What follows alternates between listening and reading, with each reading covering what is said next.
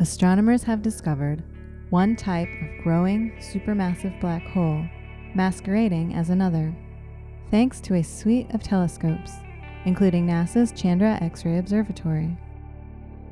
The true identity of these black holes helps solve a long running mystery in astrophysics. The misidentified black holes are from a survey known as the Chandra Deep Field South, which is the deepest X ray image ever taken. Supermassive black holes grow by pulling in surrounding material, which is heated and produces radiation at a wide range of wavelengths, including X rays. Many astronomers think this growth includes a phase which happened billions of years ago, when a dense cocoon of dust and gas covers most black holes.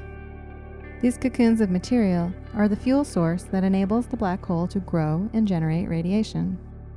Based on the current picture held by astronomers, many black holes immersed in such a cocoon should exist.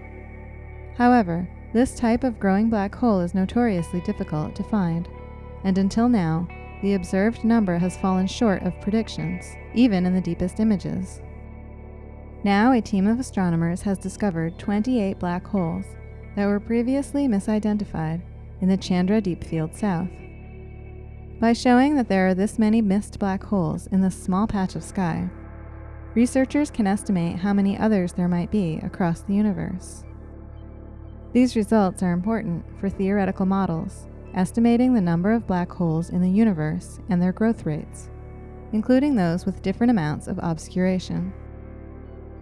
Scientists designed these models to explain a uniform glow in X rays across the sky, called the X ray background, first discovered in the 1960s.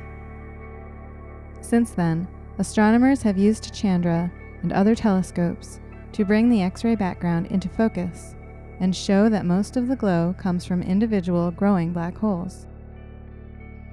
This newest discovery involves understanding the nature of the objects that have been some of the last to be resolved.